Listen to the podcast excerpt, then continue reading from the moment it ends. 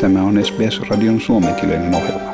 Muita mielenkiintoisia aiheita löytyy osoitteesta sbs.com.au kautta finnish.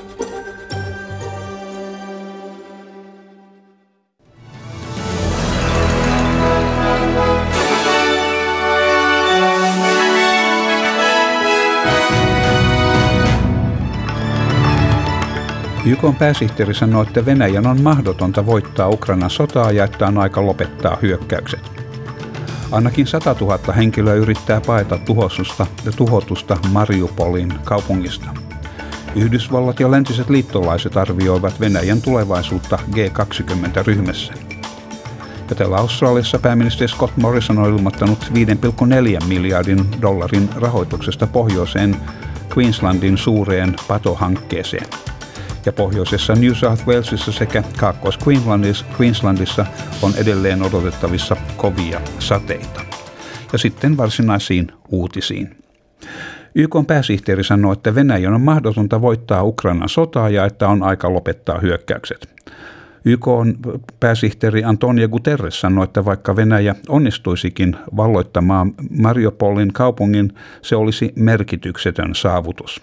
Hän sanoi sodan kehittyvän tuhoisammaksi ja arvaamattomaksi jokaisen tunnin kuluessa ja että neuvottelut sodan lopettamiseksi olisi aloitettava välittömästi.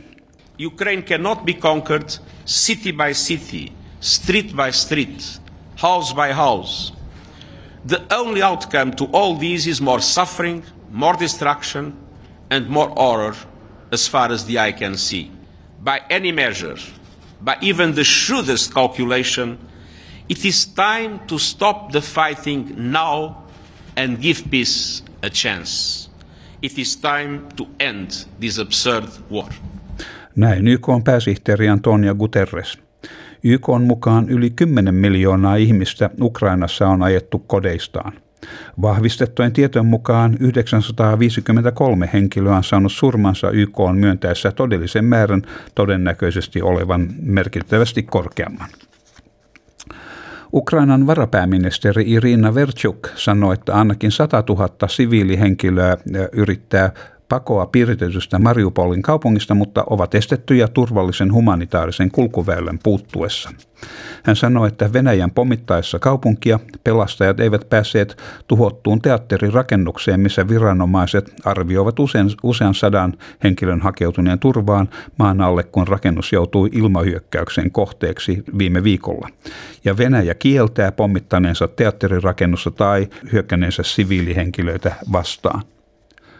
Ukrainan presidentti Volodymyr Zelensky sanoi, että eteläisen Ukrainan Mariupolin kaupungista ei ole mitään jäljellä Venäjän hyökkäyksen seurauksena. Presidentti Zelensky on kysynyt Paavi Fransiskukselta mahdollisuutta Vatikaanin sovittelijan roolista rauhan neuvotteluissa. Italian parlamentilla antamassaan videopuheessa hän varoitti mahdollisesta globaalisesta ruokakriisistä Ukrainan viljan viennin keskeytymisen seurauksena ja Yhdysvallat ja sen läntiset liittovaltiot arvioivat, voiko Venäjä pysyä G20-maiden ryhmän jäsenenä sen hyökättyä Ukrainaan. Venäjä joutuu nyt lukemattomien kansainvälisten pakotteiden kohteeksi länsimaiden pyrkiessä eristämään Venäjän maailman taloudesta. Kuitenkin ymmärretään, että mikä tahansa yritys Venäjän eristämiseksi saattaa saada vastustusta ryhmän muiden jäsenten taholta, kuten Kiina tai Saudi-Arabia. Tämä johtaa mahdollisuuteen, että jotkin maat eivät osallistu G20-ryhmän kokouksiin tämän vuoden aikana. G20 ja pienempi G7-ryhmä, mikä koostuu Yhdysvalloista, Ranskasta, Saksasta, Italiasta ja Kanadasta sekä Japanista ja Britanniasta, ovat tärkeitä järjestöjä, jotka koordinoivat kansainvälisiä asioita ilmastonmuutostoimista maiden välisiin velkajärjestelyihin. Ja täällä Australiassa pääministeri Scott Morrison on ilmoittanut 5,4 miljardin dollarin rahoituksesta pohjoisen Queenslandin Hells Gate-patohankkeeseen. Hän sanoi uskovansa, että hanketta ei vastusteta, samalla kehottaen Queenslandin hallitusta antamaan kannatuksensa hankkeelle. Morrison sanoi, että siitä syntyy tuhansia työtilaisuuksia, samalla kasvattaen Queenslandin taloutta sekä maataloutta miljardien dollarin edestä sekä rakennusvaiheessa että padon käyttöönoton jälkeen.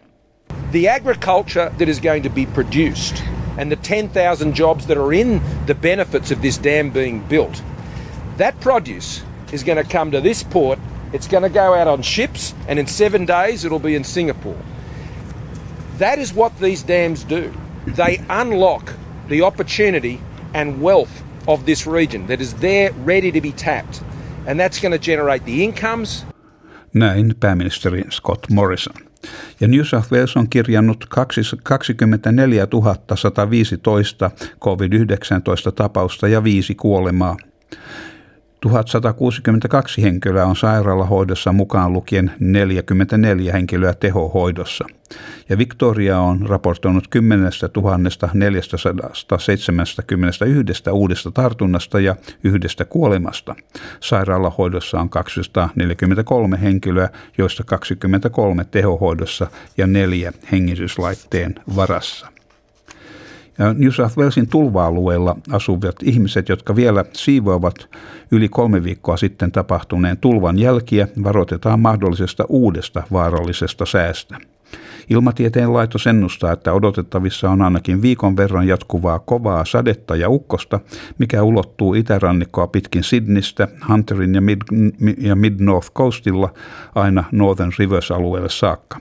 Näiden alueiden maaperä on edelleen veden kyllästämää edellisen tulvan jäljiltä. Sateiden arvioidaan alkavan keskiviikkona ja jatkuvan viikon verran. Ilmatieteen laitoksen Jackson Brown sanoi, että Northern Rivers-alueella on odotettavissa kovia sateita. If we having a uh, look a bit further in time, you can see that trough advancing further up to the north, detaching over the northern rivers. And by Friday, we're looking at quite a lot of rainfall starting to uh, occur over parts of uh, northeastern uh, New South Wales. Siinä ilmatieteen laitoksen Jackson Brown. Ja sitten äh, tavallisiin pää, äh, Australian pääkaupunkeja koskevaan äh, säätiedotukseen. Perthissä on huomenna luvassa aurinkoinen päivä ja maksimilämpötila 32 astetta. Adelaidessa on puoli pilvistä huomenna ja siellä 23 astetta. Melbourneessa on myöskin puolipilvistä huomenna ja 20 astetta. Hobartissa on pilvinen päivä huomenna, mutta aika lämmintä Hobartiin nähden 20 astetta. Ja Kamperassa on luvassa päivän mittaan sadekuuroja ja 22 astetta. Wollongongissa on myöskin ajoittain sadetta 21 astetta. Ja niin myös Sydneyssä ajoittain sadetta 22 astetta. Ja Newcastlessa on myöskin luvattu sade, sadekuuroja 23 astetta. Ja Brisbaneissa on luvassa puolipilvinen päivä huomenna ja lämmintä 31 astetta. Ja Townsvilleissa on aurinkoista koko päivän ja siellä on vähän lämpimämpää 32 astetta. Ja Kensissä on myöskin enimmäkseen aurinkoinen päivä huomenna ja 32 astetta. Ja Darwinissa saattaa olla jotenkin sadekuuroja, mahdollista ukkosta, 33 astetta.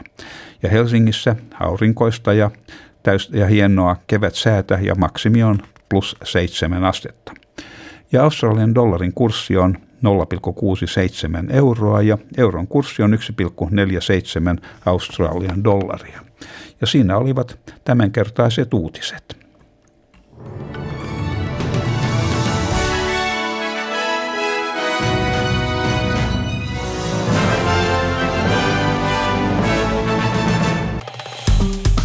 Tykkää, jaa ja ota kantaa. Seuraa SBSn suomenkielistä ohjelmaa Facebookissa.